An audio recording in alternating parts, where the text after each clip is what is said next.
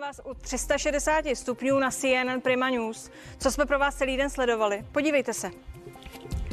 Poslanci dnes odpoledne odevzdali telefony, notebooky i chytré hodinky. Důvod? Za zavřenými dveřmi sněmovny se ptali po neuvěřitelném příběhu nezrealizované cesty Jana Hamáčka do Moskvy.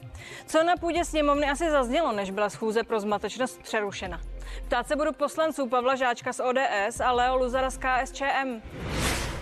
No a otázka je prostá. Kdo tu lže a kdo mluví pravdu? Odpověď ale složitá. Pohybujeme se v prostoru utajovaných informací. V každém případě média dnes razantně zasáhla do předvolebního boje. Spochybnila autority i legitimitu vlády a tak se budu ptát na souvislosti. Mými hosty budou komentátoři Petr Holec a Lukáš Jelínek. 100 plus 5 dnů je americkým prezidentem Joe Biden. V nedávném projevu svůj start schrnul slovy Amerika se dala znovu do pohybu. Mění nebezpečí v možnost, krizi v příležitost, překážku v sílu. Vládne tedy oválné pracovně revolucionář? Podaří se Joe Bidenovi dostat na svou stranu voliče Donalda Trumpa? Ptát se budu bývalého ministra zahraničí Cyrila Svobody a Ladislava Jakla z Institutu Václava Klauze.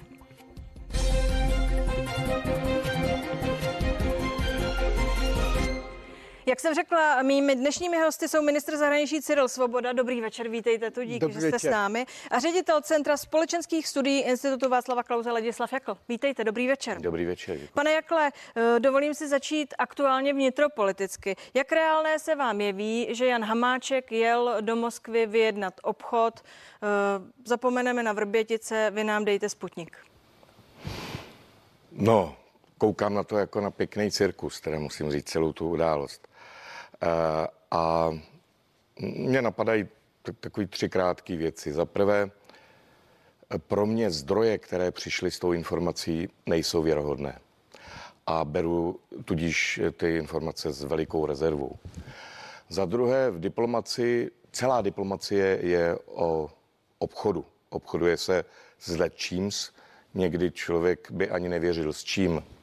Ale pokud někdo nabízí a myslí to vážně, uh, ututlání um, nějaké, nějaké kauzy významné společenské, tak to snad je možné jenom v nějaké banánové republice, ale... Uh, to my nejsme. To si skoro neumím představit a, a to bych bral jako vážnou věc.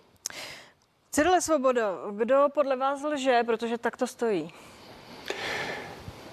Netuším a nebudeme to vidět nikdy, protože eh, máme tady dvě verze a oba tvrdí, že mluví pravdu.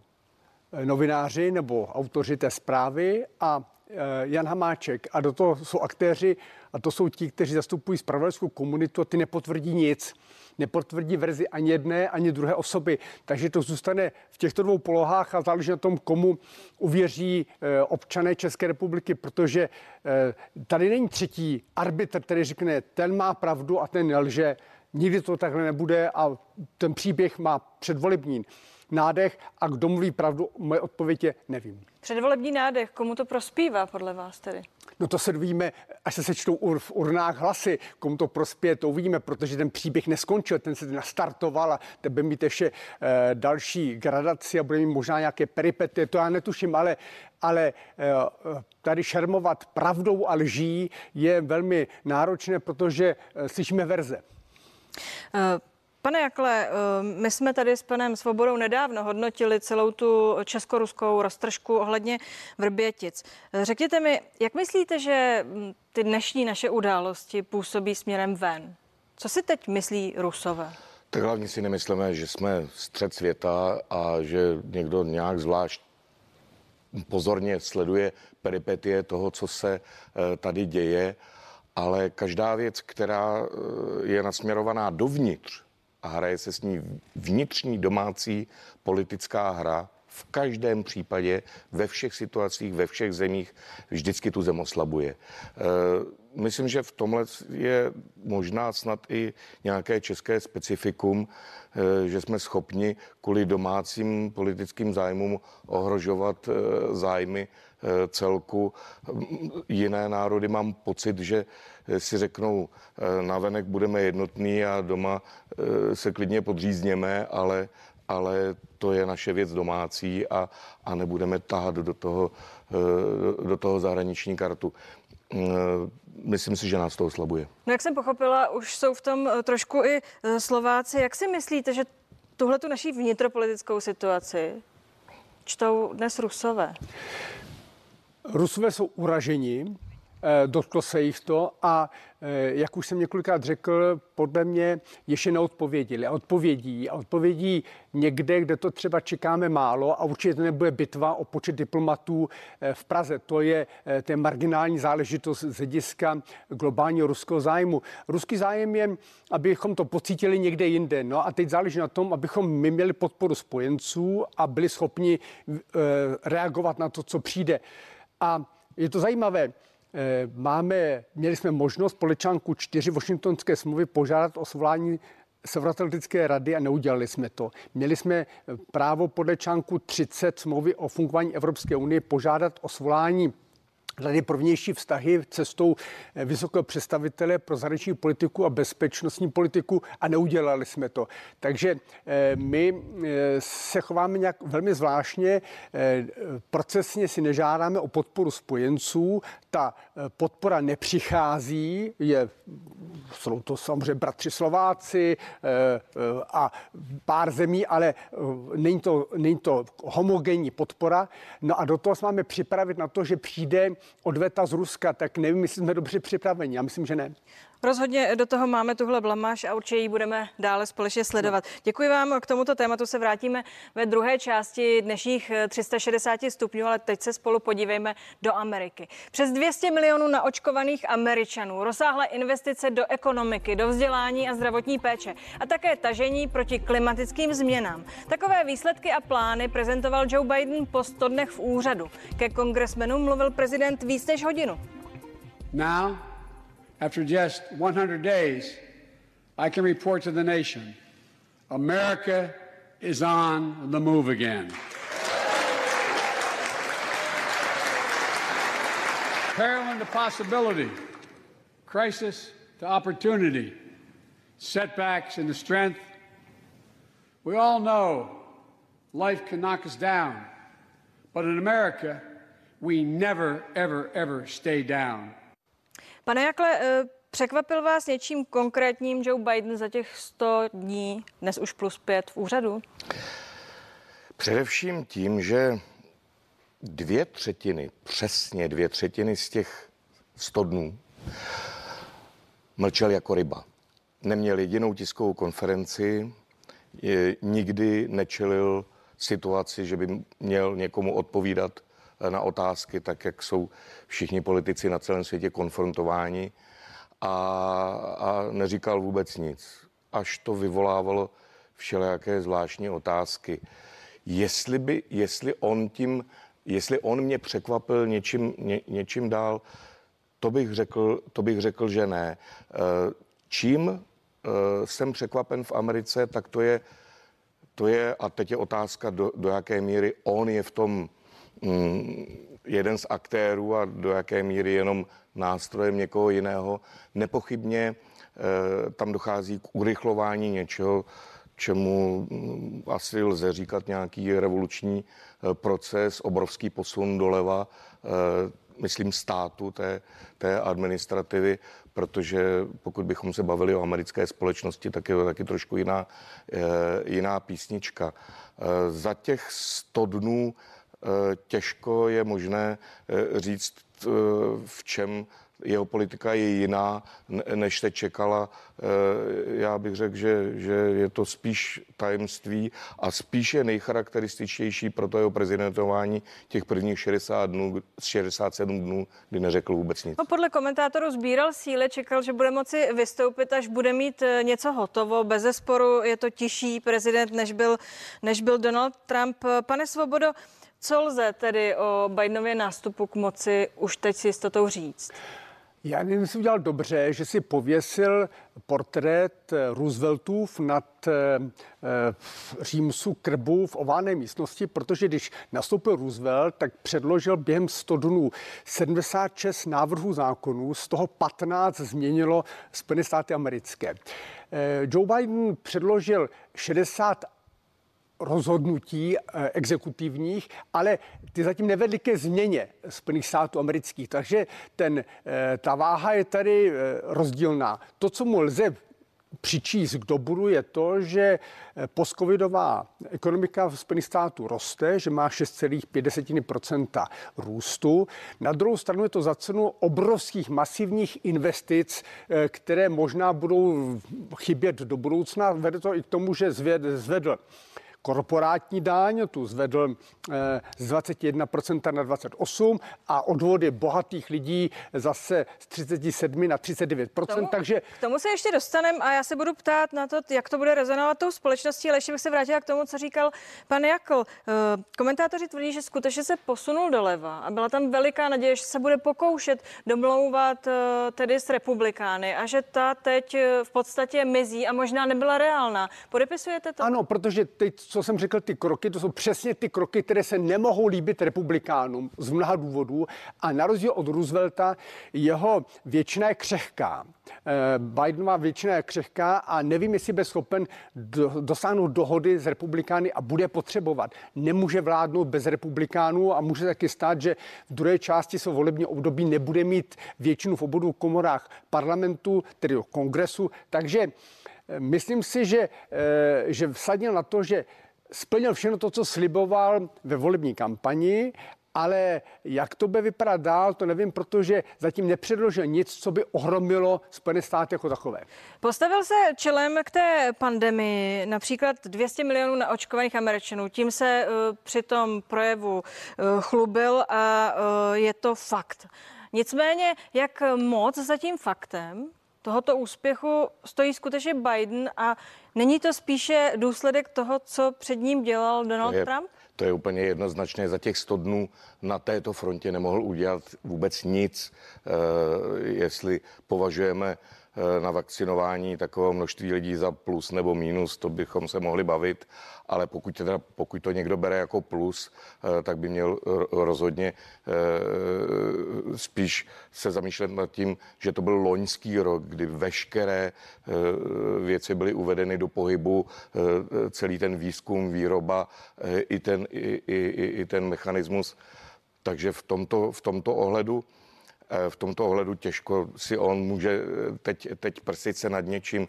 Další věc, pochopil jsem tedy, že, že ekonomiku budeme řešit asi, asi samostatně, ale ono nejde jenom o to, co udělal eh, aktivně on sám, protože ona Amerika sama poslední dobou někam tenduje a pokud to, tomu nikdo nebude aktivně bránit a brzdit, tak ona se tam někam bude Kam posouvat tenduje podle sama. Vás? No tenduje, tenduje doleva, tenduje progresivismu, pokroká, pokrokářství, což se projevuje v mnoha oblastech a pokud tomu někdo aktivně nečelí, eh, tak ty věci se prohlubují dál. Řeknu jeden z příkladů. Jižní, jižní hranice Spojených států momentálně hoří a hoří právě proto, že si spousty lidí vyložilo jeho zvolení a jeho některé implicitní, explicitní kroky, jakože teda od té hranice se dávají e, ruce pryč a, a, a Spojené státy jsou teď pod mnoha milionovým náporem e, ilegální migrace e, z jihu. A to není nějakým jeho rozhodnutím, to je spíš jeho nerozhodováním každém případě e, i k tomu e, se spolu vrátíme. Nicméně konzervativci mají za to tedy, že je to v důsledku té jeho vstřícnosti vůči imigrantům, když se budeme bavit o této otázce. Jeho lidé ho zase kritizují za nedůstojné podmínky pro ty, kteří e, přicházejí do Spojených států. Myslíte si, že tohle se dá nějak vyhrát? Dá se s tím nějak zatočit tady s touhletou věcí? Kdybyste byl v botách Bidena? Víte, s tímto tématem, protože to řekněme, že víte, je jeho každý, kdo, první velká velký problém. Víte, každý, kdo, kdo v životě mm, přiletěl do Spojených států, tak si dobře pamatuje eh, na nepříliš příjemné první minuty hned na té žluté čáře. Myslím, že jsme každý, kdo jsme to zažili, eh, tak si na to vzpomeneme, kdy ten znám různá méně slušná slova pro, pro ten proces, který tam každý z nás absolvuje, kdy nám fotí sítnici, berou otisky, procházíme každý dotazníkem, přitom jsme ze zemí s bezvýznovým stykem nebo, nebo držitelé víz.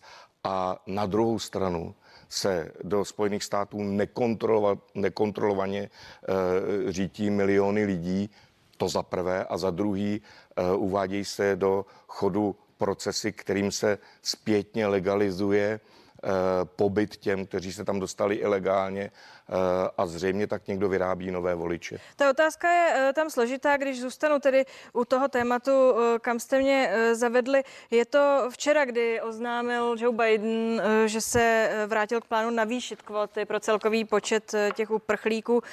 Zeptám se stejně, ta situace je složitá a pokud se mluví o nějaké Bidenově eh, prohře do této chvíli nebo problému, pak je to právě eh, hranice s Mexikem a to, co se tam děje, tedy migrace, imigrace. Eh, jak ho vyřeší podle vás? A komu se tím chce zalíbit?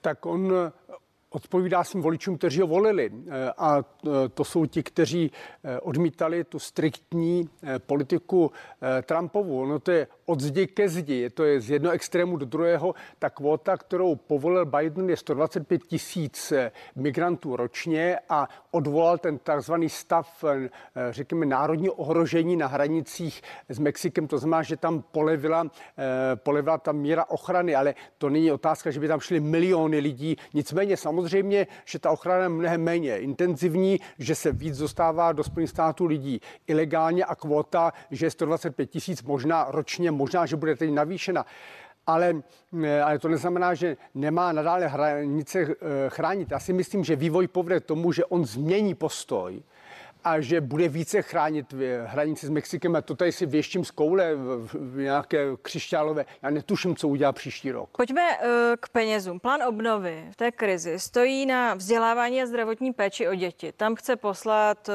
nějaké 2 biliony dolarů.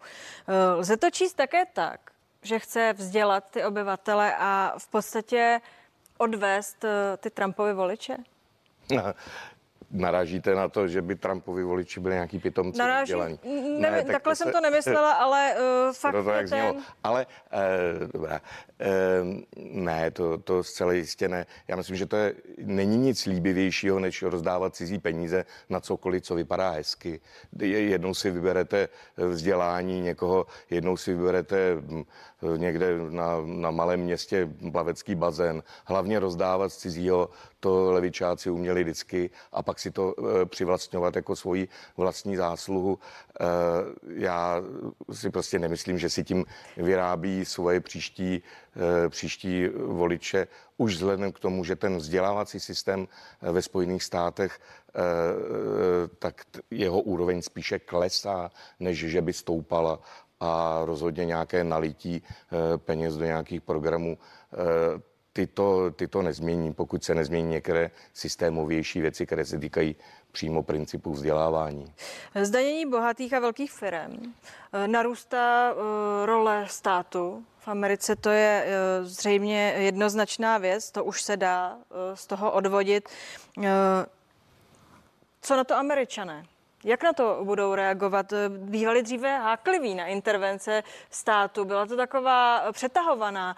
Teď je tam prezident, který s tímhle vystupuje a otevřeně s tím sklidil úspěch. Jak to bude pokračovat? No, protože on byl zvolen ve velmi vypjaté situaci a rozdělených Spojených států na dva velmi nesměřitelné tábory. 80 milionů voličů volilo Trumpa a většina volila, eh, volila Bidena. On se opírá o tuto část voličů a těm zase konvenuje to, že podporuje těmi velkými programy, masivními programy, například vzdělání, péči o, eh, o staré, péči o, eh, o mladé. A zkrátka ty programy on teď dává dohromady a realizuje. Jaký to by mít dopad volební, to nikdo netuší. On na to vsadil.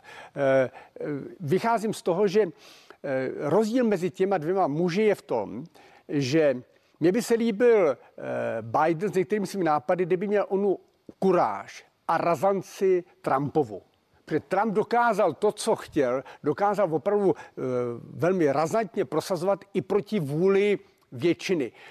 Tato odvaha chybí Bidenovi, protože on byl on je člověk koncenzu, 36 let byl senátorem za Delaware, uměl se s každým dohodnout a podle mě schopnost dohodnout se s každým není kvalifikace pro to být lídrem. Lídr je o to, aby vedl a získával pro sebe podporu. Pak mě ještě uh, napadla, uh, napadlo zajímavé téma. Obnovení důvěry lidí v policii. To je v Americe je velké téma, svět to sleduje se zatajeným dechem. Biden předložil sněmovnou reprezentantů, prošel na začátku března návrh policejní reformy pojmenovaný po afroameričany Georgi Floydovi. Je to správná cesta, eh, jak tedy postupně obnovovat důvěru lidí v policii, podle je to vás, cesta, v Americe? Je to cesta úplně šílená. Proč ji zvolil, podle vás, Je to Biden? cesta úplně šílená. Eh, čísla o dramatickém zestupu kriminality, násilné eh, kriminality ve Spojených státech loňský rok jsou, jsou šokující, jsou ohromná, v některých místech jsou násobná, to nejsou procenta nebo desítky procent, to jsou násobky e, vražd a závažných kriminálních násilných činů.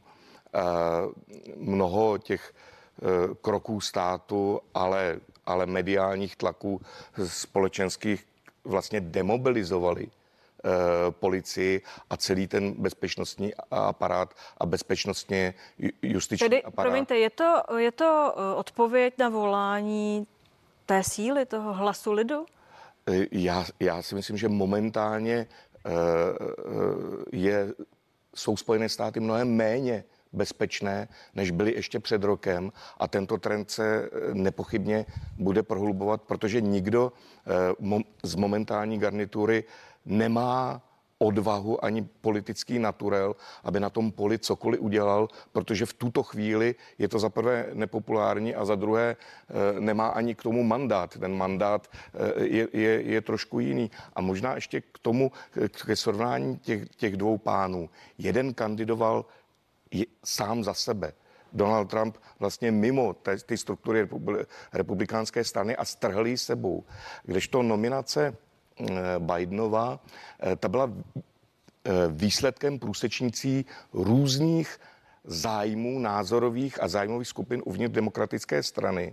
A on byl jediný, na, kterém, na kom se mohli dohodnout a eventuálně spolupracovat na porážce nenáviděného protikandidáta.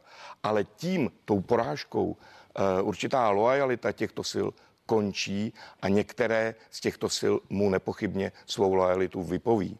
Cyril Svobodo, kdybych se vrátila ještě krátce k té policii, eh, co od toho Biden očekává? Eh, zdá se, že funguje to na nějakou společenskou objednávku v tuhle chvíli. Já myslím, že to je podbízení se, že to je populistické gesto a osobně s tím nesouhlasím. Není možné cokoliv, co se týká policie, nazvat po oběti policie, protože to bylo selhání a selhání jedince, to nebylo selhání systému. A Eh, a prezident Spojených států amerických má za svým státem stát.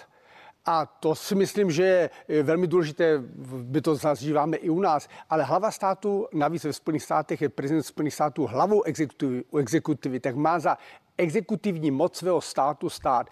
To, že se tam dějí někde chyby, ano, dějí se, ale nazvat reformu eh, populisticky po, eh, po oběti, která je vlastně selháním podle jedince, znamená, že demotivují policisty. A oni budou říkat, tak mám se namáhat, mám tedy riskovat, mám něco udělat, když potom eh, se veřejnost otočí proti mně a šéf exekutivy se za mě nepostaví. V tomto ohledu si myslím, že se i správně reagoval tehdy Donald Trump, který říkal naopak, já dám policii víc peněz, protože já za svou exekutivou stojím. Pánové, pro tuto chvíli děkuji, budeme pokračovat už za chvíli. Události kolem Ukrajiny a Tchajvanu jsou také testem nového amerického prezidenta. V projevu oslovil Joe Biden Rusko i Čínu, jasně, nicméně dle komentářů ne dost jednoznačně a razantně. Jaká bude Bidenova pozice v této otázce a kolik času má na to, aby světu jasně demonstroval? Demonstroval. Zeptám se, zůstaňte s námi.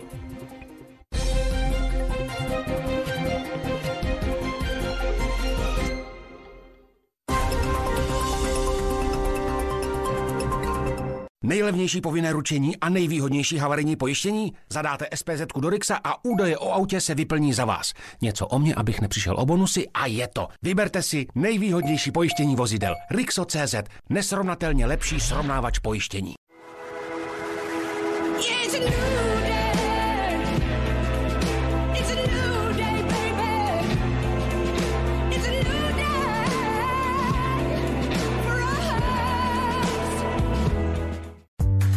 Když máš chuť na skvělou zmrzlinu, neváhej. Zmrzlina Hagendas se vyrábí z nejlepších ingrediencí podle naší jedinečné receptury. Výsledkem je krémová zmrzlina s božskou chutí. Hagendas. Když zmrzlinu, tak dokonalou.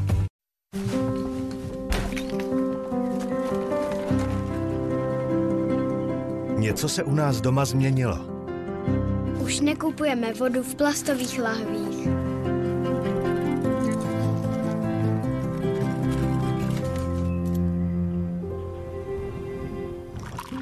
A víte co?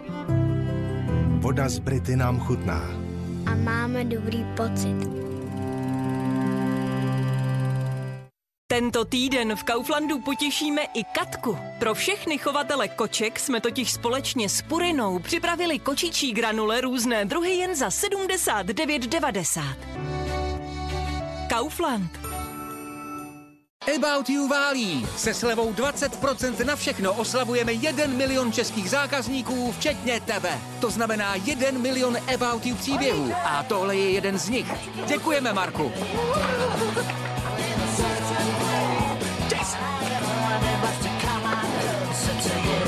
A teď je řada na tobě. Nakupuj vše se slevou 20%. Platí i na již zlevněné produkty. Získej své oblíbené kousky s dopravou a vrácením zdarma na aboutyou.cz.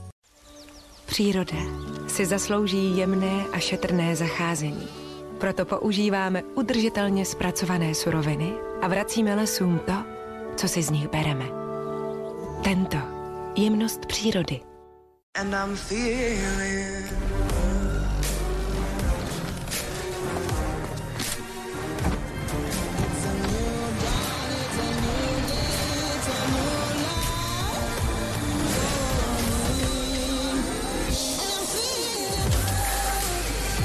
Méně šedi, více moka.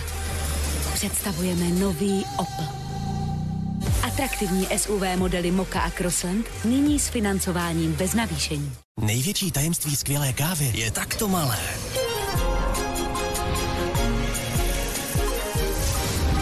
Každé zrnko pražíme v tradičních bubnech velmi pomalu.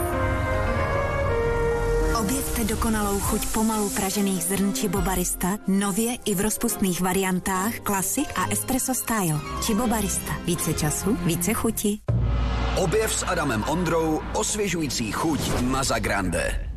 Pro naše životní prostředí chci udělat něco víc. Pojďme společně na další krok s novými produkty pro Climate, které jsou neutrální k životnímu prostředí. Od DM. Užívejte si až 6 měsíců dokonale hladké pokožky. Vyzkoušejte Philips Lumea IPL s unikátně tvarovanými nástavci pro každou křivku vašeho těla. Na podpaží, obličej i oblast bikin. Navrženo pro bezpečné a šetrné odstranění chloupků. Philips Lumea. Hladká pokožka bez chloupků až na 6 měsíců. Philips. Innovation and you. Halls.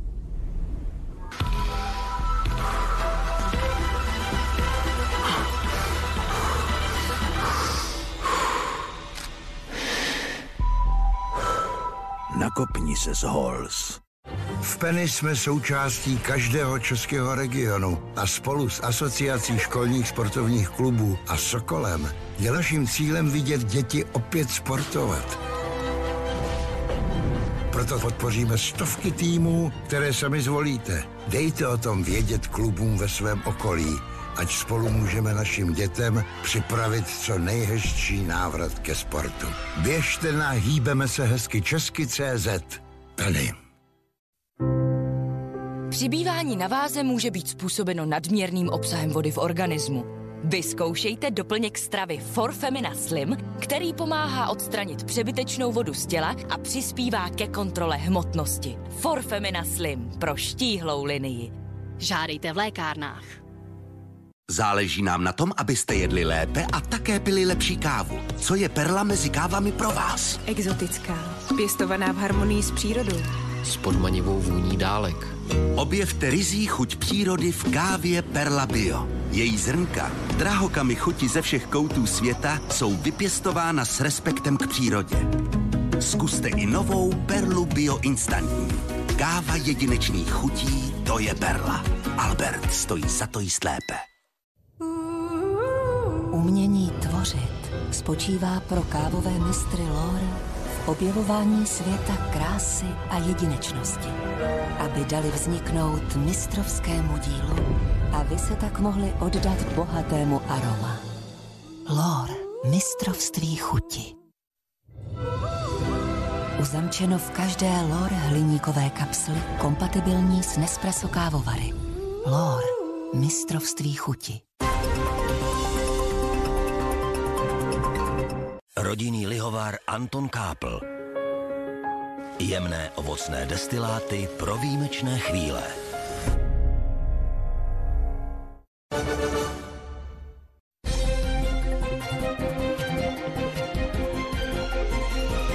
360 stupňů je zpátky, díky, že jste zůstali. Dobrý večer. Naším tématem je prezidentství Joe Bidena. Eh, Jak se postaví jeho administrativa k Rusku a Číně? Na to čeká celý svět. V Bidenově projevu po 100 dnech úřadování zaznělo následující.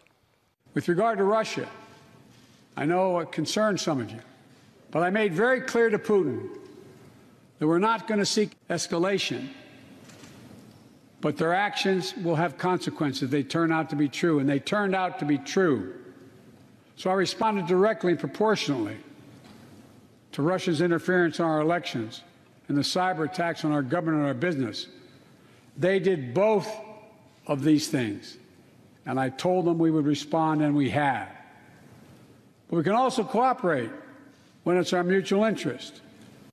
Mými hosty jsou stále Cyril Svoboda a Ladislav Jakl. Pane Svobodo, nechci konflikt, ale jsem připraven hájet naše zájmy. To je jednoduché schrnutí toho, jak Biden oslovil tedy Čínu, Rusko, svět při svém projevu. Mohl být konkrétnější?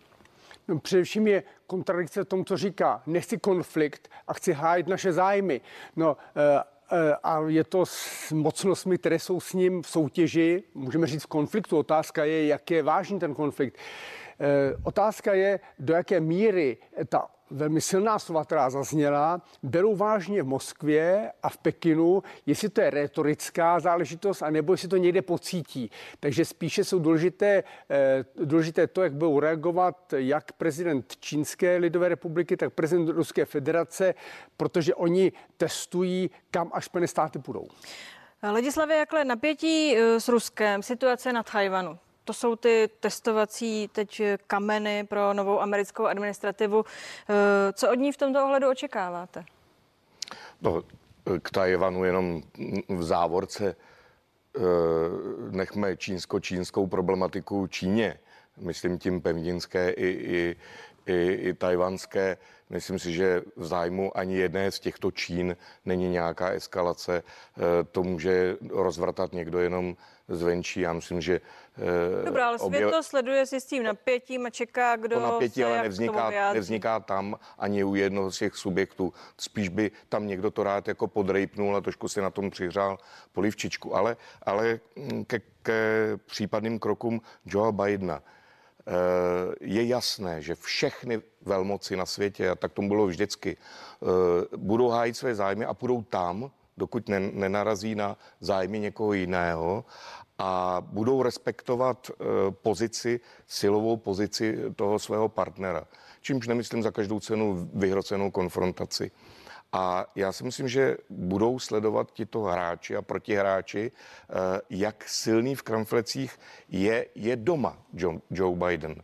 A Joe Biden eh, nepřesvědčuje zatím tyto své protihráče, že je doma silný v kramflecích. Eh, V podstatě významná část Ameriky eh, se cítí po těch volbách eh, podvedená, oklamána a, a bojkotuje vš- všechny jeho jakékoliv snahy a nevyslovuje mu podporu a jeho vlastní e, zájmové skupiny e, srocené kolem demokratické strany nejsou vůbec jednotny v, priori, v, v prioritách e, kolem zahraniční politiky. Čili toto ti partneři sledují, jestli také e, jeho silná slova, jestli je schopen se opřít nějak, o nějakou domácí sílu a to já si myslím, že, že je nechává docela v klidu. Priority zahraniční politiky vždycky jsou to slova, ale eh, je to spolupráce. To bývá priorita zahraniční politiky.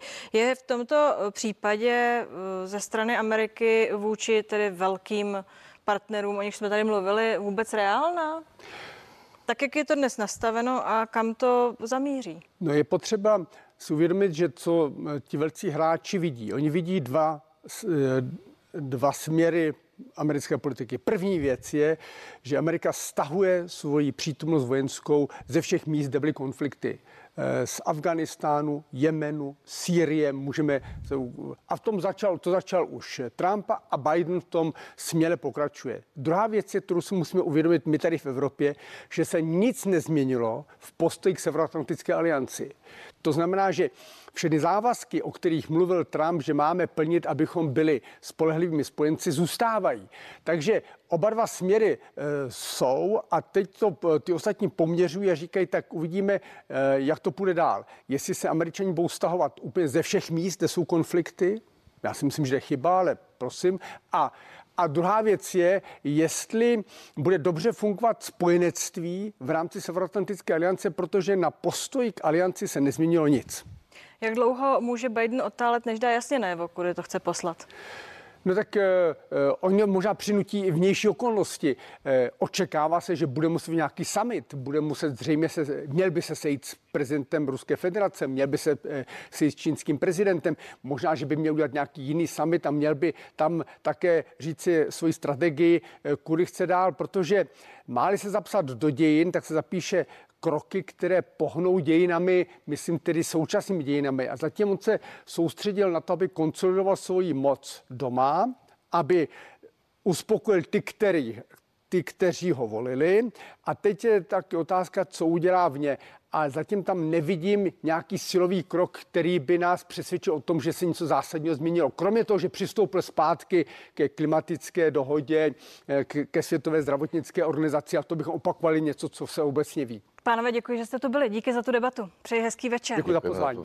No a po zprávách pokračuje druhá část 360 stupňů. Vydáme se domů. Mými hosty budou poslanci Leo Luzar z KSČM a Pavel Žáček z ODS. A já se jich budu ptát na místy až neuvěřitelný příběh Jana Hamáčka, médií i dnešního zasedání sněmovny. Slovo dostanou také komentátor Petr Holec z Info.cz a politolog Lukáš Jelínek. Zůstaňte s námi, pokračujeme po zprávách v 21.20.